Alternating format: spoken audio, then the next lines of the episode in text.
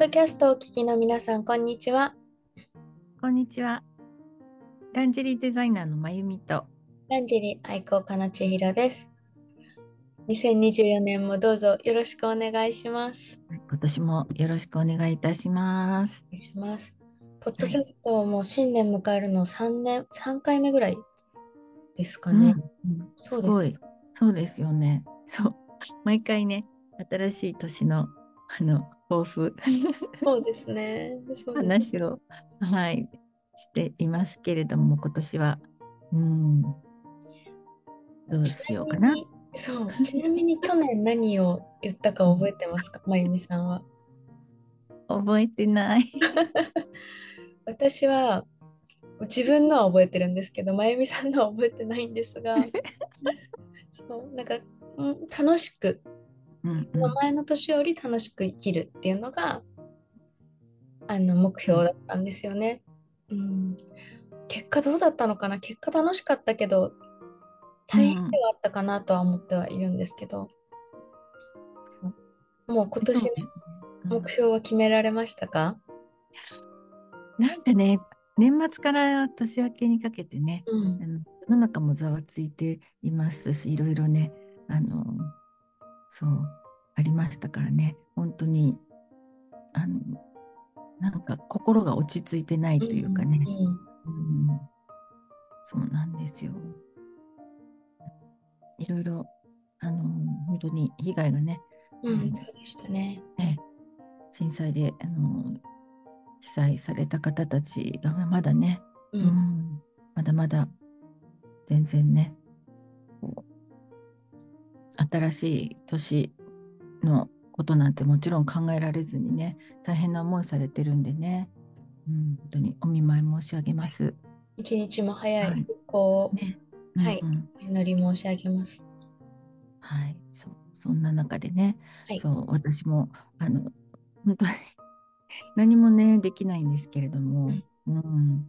今年は何ができるのかなはいって考えながら、い一日一日また過ぎていってしまってるんですけれどもね。うん、まあやっぱり私の こと先に申し訳ないですけれども結構ねあのーうんなんかねまあなんとかなるわっていうとところがねはい。あの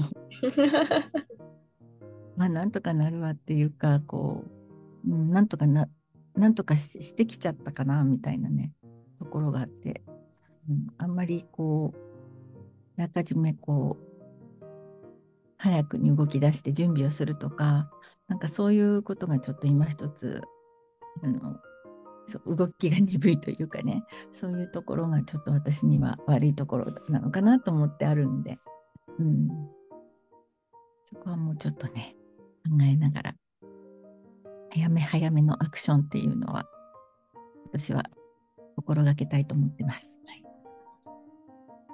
千尋ちゃんはいかがですか？私ですか？私は去年1年あの肩の力を張りすぎてたので肩の力を抜くっていうところと、うん人間力を上げようと思っております。人魅間力を上げる、うん、魅力。自分自身の魅力を上げること。うんうんでその中にはやっぱりその肩の力をちょっと抜くっていうのもうんあるかなと思っていて頑張りすぎないとかもちろん頑張らなきゃいけない時は頑張らなきゃいけないけどうん。真面目すぎちゃうのも私の欠点なところもあるので、うん。うん。うん。うまくこうバランスを取りながらだけども真摯にまっすぐ生きていきたいなと思っております。うん。単純明快に。そんな感じですね。そうね。なんかあのそうね。すごくすごく真面目な性格だから。結局その、うん、自分のなんていうかな。こう自分で自分をちょっとこうね痛めちゃう痛めつけちゃうみたいな。そんな時もあるのかなって。抱え込みすぎちゃったりとかあるので、うんそうそう。そうそう、うん、気をつけます。っていう感じですかね。はい。初詣は行かれましたか？もうでね、そう、あのーいつもね、こう地元の近いところのっていうところって何か所かあるんですよ。で、まあ、お一番大きなところだと近くだと明治神宮なんですけど、まあ、毎年ものすごい人手でそうですね。はい、あのー過去にはね、何回かね、行ってみて、やっぱりこう、人混みにただひたすら並ぶっていうのが、うんうん。うん、なんかね、今年は、あのーそんなに寒くないとはいえね、うん、そう、東京の方はあまりね、気温が下がらなかったんで、うん、まあ、しのぎやすいとはいえね、やっぱり並ぶの嫌だなと思って、じゃあ、あのーまあ、新しいところで行ってみようみたいな意見も出て、ちょっと遠出してみようとか、例えば成田山とかね、ああ、はい。こうあのいいね佐野や佐野厄除け大使みたいなね、はい。こうのドライブしながら遠くのっていうのもちょっとあの意見としてあったんですけどでえっと私あの以前埼玉県の大宮にもいたことがあるので、あー、知らなかったです。はい、あの大宮の大きな氷川神社っていうところが、はいはやっぱりあの有名なんですうね。んうん。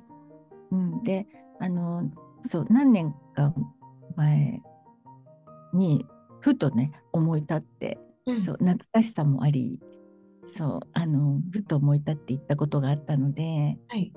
はい、あの今年もじゃあその行ってみたいとふとまた出発はしたんですけど はい。出発はしたんですけれども大宮に高速道路で大宮に入った途端にものすごい渋滞でええその大きなあの公園っていうんですかね大きなあのスポーツセンターだとかいろいろなあの施設が複合的にあの、っている場所の一角が神社なんですけど、うん。ですので何箇所も入り口があって何箇所も駐車場があるはずなんですね。うん、であのこう西西門とか東門とか北門みたいな感じであるんですけれどももうどこにもたどり着けない。ええそんなだったんですか。うんはい、でまああの断念しましてもうこれはずっと並んで、あの車の列に並ぶだけででしかもその参道もすごい行列だっていうのもあの情報で入ったので、はいあこれはと思って本当に行ってみただけみたいな。ああ、そうだったんですね。はい、そしてまた再び高速に入ってはい。また高速道路乗って帰ってきてうーんって言ってじゃあ仕切り直しみたいな感じででなんだかんだねそうあのー結局えーっと赤坂の比叡神社に行きました。ああ、なるほど。そう、結構割とこう、都な都心の方に。そうそうそう。ビルのビルの谷間の。そうそこもねあのーあれなんですよね。すごいこう混んでるところなんですけれどうんうん。もさすがやっぱりこう日にちを外していったので、はいはい。はい、すごい列っていうことは避けられたんですけどね。ただあのお参りは割とこうスムーズにだってあれほらい一人ずつじゃないじゃないですかもはやもううん、どこに4列とか5名とかね。うん。何何十人一度にお参りそんなにでしたようにか？ははいい。はい。横並びにで そんな感じで、あのー割と早めにはお参りできたんですけれどもおみくじとかうん。御朱印とか、あのー浜屋とかお守りとかそれを買う列があもうディズニーランドのこういう看板持ってるような人が何十分待ちみたいな感じで立ってて。はい。でもねお守りないとやっていいっていうかなんとなく後から何かがあった時にあの時してなかったからかなとか 後悔しそうだったんで もうそこは根性で並ぶかっていうことはい。で、はい。はい、並びました。それでそのなんていうんですかね。あそこもねすっごいあの猿田彦猿田彦神社。うんうん。あのその神のとかあのいろんな神様 いろんなそのはいはい。たくさん種類がありすぎちゃっって。えー、列並んでる間に大きなこうボードにうん。あの順番じゃない番号が振ってあるんですよ。お守りとかいろんなアイテムに。なんかもうすごいたくさんあって。であらかじめ番号を控えてあの置いてくださいっていう感じ。あらかじめ何を買うか決めといていざその窓口で孫つかないようにみたいな感じで言われて。えー、もうなんか選択肢が多すぎちゃって。はいはい。ちょっとねあの迷いながらねまあ十分迷う時間はあったんですけどね、はい並んでる間ねただねあれですよねあのお守りが入っている袋うん。お守り袋とその中に入れるご祈願する内容例えば交通安全とか。合格祈願とか健康とか安産とか恋愛とかありますよね。それのお札はそれぞれまた別売り。えー、そうだからその中身のごきご祈願したいな内容とあとお好みの袋。選べるって言っちゃ選べるんですけど。またそれがかえって混乱するんだよね。そうだったんですね。知らなかった。比叡神社私行ったことがないので、選択肢ありすぎ。そうなん。そうだからなんかあこの色もいいなこの色も可愛いなとかこのデザインもいいなって迷うじゃないですか。はいはいはい。おいうんうんうん。そう、うん、そんな感じで結果何を何を買われたあのうん。結果えっとやっぱりやっぱり健康第一だよね 確かに何事も健康が一番ですからねそう。仕事するにも出かけるにも健康がないと。うん。そう身体身体健健全みたいなのにあの赤い袋にしました。うや普通ですみたいなあのいいと思います。いいと思います。はいおみくじ引きましたか？もうさすがにあその列が別々なんで、そのもう1時間ぐらいそのお守りに並んだ後はもう、うん、萎えましたね。また別の機会に あのひょっこりはい行きます。はい。千尋ちゃんは？ごめんね長く いやあの今年は私はまゆみさんと一緒にあのー神社に一緒に稲荷神社稲荷大社でしたっけ？稲荷でしょ？古川稲荷そう行かないとと思ってはいるんですけれども。そうそうそれもね、考えたの。そのそのね 行く時に比叡神社行く時に、豊川稲荷の横通るんですよ。はい。すごい列だったの。えー、その道路までずっと、あ、これはダメだと思って、まあ日を改めようとか思って、そう、千尋ちゃんのことが頭をよぎって、行きましょう。今年は必ず必ずなんか、はい。なんだっけ、占いだよね。占いも見に見てもらいに行きましょう。そうしましょう。そうね、ちょっと外していこうね。行きましょう。そうですね。並ばないあたりの日並ばないあたり。で、はい。そうしましょう。うん。そうそれをまたポッドキャストで話します。皆さんに。はいで、じゃあまだ行ってないってこと？私はそう行きました。1月1日にちゃんと行ったんですけど、おーあのー 笑って笑って で私も知らなくって実はその東京であの初詣っていうのに行ったことがなかったんですよ今まで意外、あ、そっか、いつも帰省してらしたから。帰省してたりとか東京にいても行かなかったりとかしてたんですねうん。だけど今年は行ったんですよ初めて。で一人で行ったんですけど。どこに行こうってこう迷うじゃないですかやっぱり。迷うね。私はもう今年は もう今年は絶対にあのいいいいパートナーと巡り合いたいなと思って恋愛で有名な東京大神宮に足を運びまして、はい。うん。参拝しなしに行ったんですけどやっぱりすごい列だったんですよね。うん、ただやっぱり一人だったのでどんどんどんどんこう隙間に入れてもらえて割と早く進んだんですけど、うん参拝してきましてあの、うん恋が叶うと言われる鍵の形のあの、お守りへえ。あとはおみくじを引いたんですけれども、あの何分待ちっていうのはなかったですけあのすぐに割とうん。できたんですね。おみくじは普通のおみくじと恋みくじがあってはい。両方引いたんですよ。おう。で普通のおみくじは大吉。おう。そう。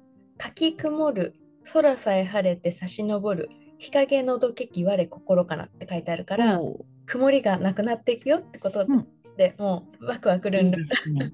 信じてるよって感じなんですけど、うんうん。しかも恋愛思い通り大吉って書いてある大丈夫思い通り大吉？大吉って書いてありましたえすごい両両方とも良かったですね。であこれは普通のおみくじに書いてああ、あ、ってそっか。方で、ううんん。で、えっと、商い、商売ですね。商いは遅いがリアリって書いてあったので、まあ、あのめげずにまっすぐ時間をかけてとは思っておりまして、恋愛運の方は中吉、恋愛の恋みくじの方は中吉だったんですけど、でもはい。大吉、中吉だから、うんうん、いいかなとは思っておりまして、なんかね、うん。面白いんですよ、恋愛の恋みくじは。星座と血液型と年齢差と干支と方位って書いてあって、うん。待ち合わせ縁談結婚学問っていうのもあるんですけど、はい。何座の人がいいとか、え、具体的に？そうです、そうです。なんかふた私が書いてあったのは、大牛座が良い、双子座は避けた方が無難とか、うん。血液型は O 型が最も良い、A 型は避けよとかうん。書いてある。あと年齢差も3歳以上離れない方が良いとか書いてあるへんですよ。えすごい具体的。結構狭まりますね。そうなんですよ。だからそこをこう目指して、そういう人がいたら、うん。おってちょっと目を光らせればいいのかなとは思っているんですけれども、うん。結婚も身近なところにいい人がいますとは書いてありますけどね。どうなんですかね。結婚よりもまずはあの恋人をという感じなんですけど、パートナーをという感じなんですけれども、うん。うんきっといいことがあるかなという年始予感が。予感が、うんうん。しておりますよ。うんはい。いいですよね。なんかそういう、なんか信じる信じないじゃなくて、うんなんかその、ある程度こう、なんかこう、ね、し示してくれるみたいなのは、いいですよね。うん。でまあ、東京大神宮にお参りをして、やっぱりね、一人の女性も意外といましたし、うんお一人の女性も意外といましたし、お一人の男性も意外といらっあ、しゃそうなんですって、ね。うん、ですね。で帰りにあのお蕎麦を食べて帰りました。ちょっとああれの遅い年越しそばと言いますか。ーうんうん。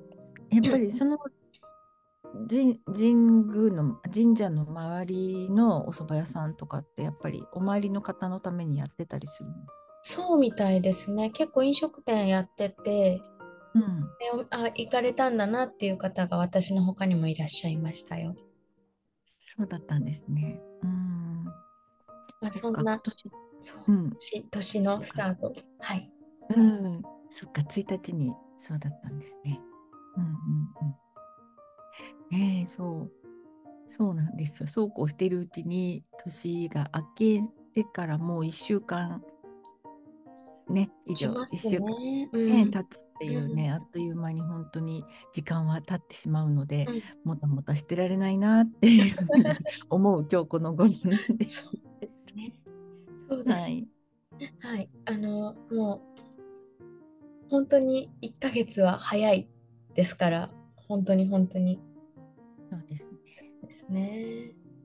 あの、今年も、今年も頑張頑張って、自分の魅力を本当にこう、上げ、上げて上げて、頑張り、頑張りたいなと、あの繰り返しになるけど、思ってます。ので、なんか、あのーなんだろうな、こう、対人関係というか、パートナーとの関係というか、こう、悩むときに、あのーよくまずは自分を愛してあげましょうっていう言葉をよく目にするんですよね、はい、本本だったりとかね。そう、でもその、ね、自分をまず愛してあげましょうっていうのがすごく私にとっては漠然としちゃっていて、うんうん、自分を愛するまあ自分を大切にっていうことなんでしょうけれども、うん、それがちょっとね千尋ちゃんってどんな風に意識してます？最近自分を愛する。まずそれだなと私も思ってはいるんですけれども、うん、よくセルフケアと selfish、うん、自己中心的なのとセルフケアは、英語だと self-care と selfish になると思うんですけど、うん、 selfish だとちょっとわがまま、そうですそうです。セルフケアと selfish は違うよとかって、あの言われたことがあって、はい、でもそれって、うん、相手からして例えば相手がいて、はい、相手の都合が良くないことをしたら私がセルフィッシュわがままって言われることもあるのかなって思うようになったんですね。私のセルフケアが相手に対しては自己あのわがままになってしまうことあるのかなっていうふうに思っていてっていうのもやっぱり自分がこう自己犠牲を割とこう払ってきたタイプの人間なので、うん、だからそのセルフケアとセルフィッシュの境界線っていうのをもう一回改めて考え直そうかなっていうのは最近思ってるところですしうん、あとは自分の気持ちに素直になるのが一番大事なのかなと思っていて、うん、自分を殺さないっていう、ね、あそうですそうですこれをそう我慢。そこそこなんだよね。我慢もやっぱり大人だから我慢しなきゃいけないところもあるんですけど、でもそれは例えば無駄遣いをしないとか、はい。あのー、コレステロール値を上げないようにこれは食べないとかそういうところだけなんかそういうところでいいと思うんですよね。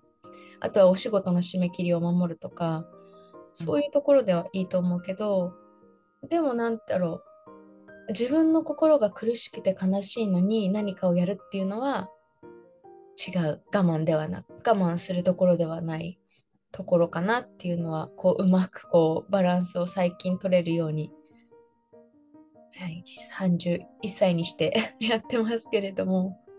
いやいまだにですよ、私も。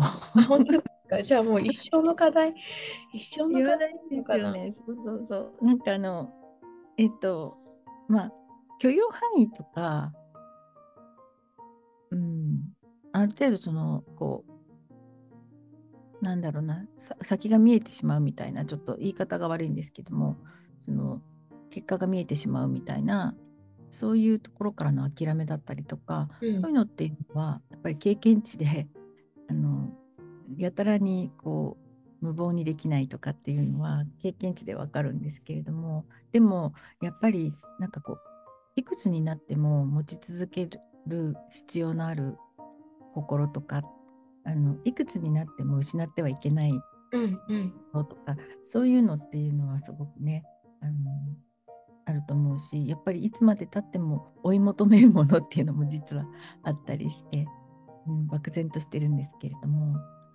うん、そう。だからその中でそういつもじ、まあ、自分を愛する自分を大切にする、うん、自己中ではないけれども、うん、自分が嫌だなと思うことを無理してしないっていうことなんですかね。うん。まあ、だからそこが難しくてね大人なんだから我慢しようよとか。そうそうそうそう。大人なんだから理解しようよとかそういうふうにねこうすごい難しいそのボーダーラインが。そうです。私あとは最近はこれポッドキャストで話したかな？あの本セルフケアの本結構読んでて、はい、韓国の著者の方が書いた本のセルフケアというか、はい、本がすごくこう、うん、いいですね。多分韓国は日本よりそういったメンタルケアの問題がこう、強く出てるのかわからないんですけど、うん、あの男の人の書いた本。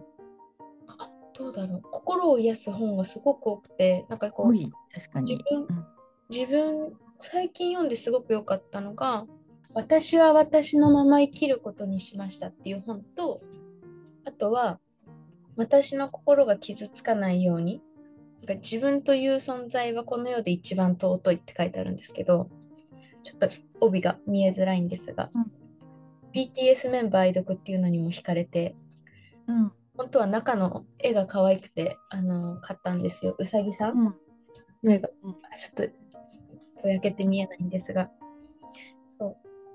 ここ、これすごくこう、なんですかね、自分を探す努力とか、いろいろこう、治療が必要な時間あるよね、みたいなのとか、うんいろいろこう、いいことが書いてあうん。って、こう、なんだろう、一人の時間にゆっくり読んで、とか寂しい時に読むと、心がこう、落ち着くというか、うん、いい本でした、すごく。うん、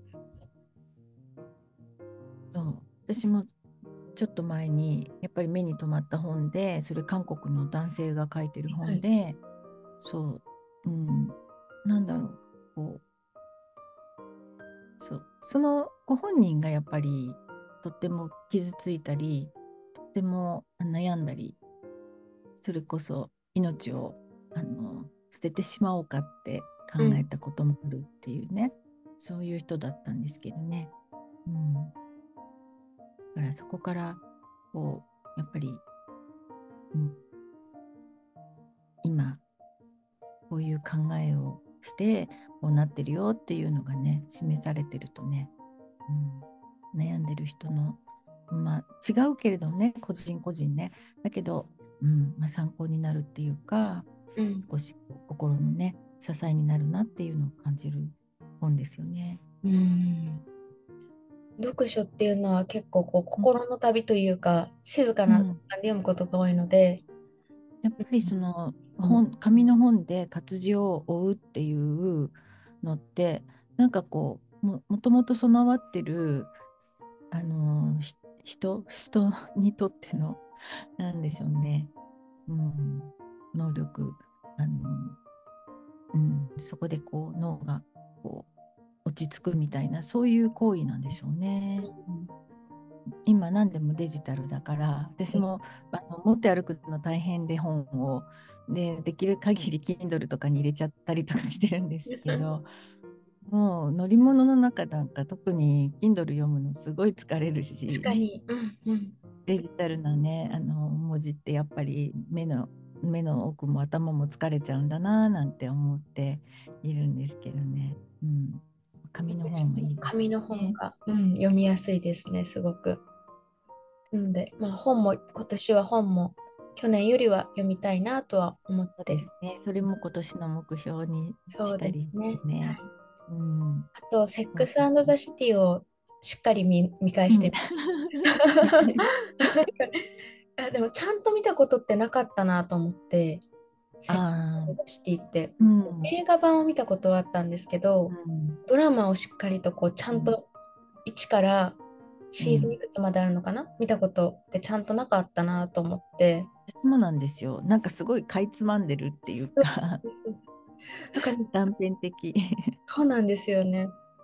私、その、まだ20代の時に、10代前半ぐらいかな、の時にはい。見て、もうこれはもう本当にいろんななんかこう意見があると思うんですけど、主人公のキャリー、うん。キャリーってなんでこんなにバカなことするんだろうとか、キャリーってなんでこんなわがままなんだろうとか、なんでこんななんか自分のことしか考えずに恋愛ばっかりに生きてるんだろうってすごいその頃は思ったんですよ、20代前半の時は。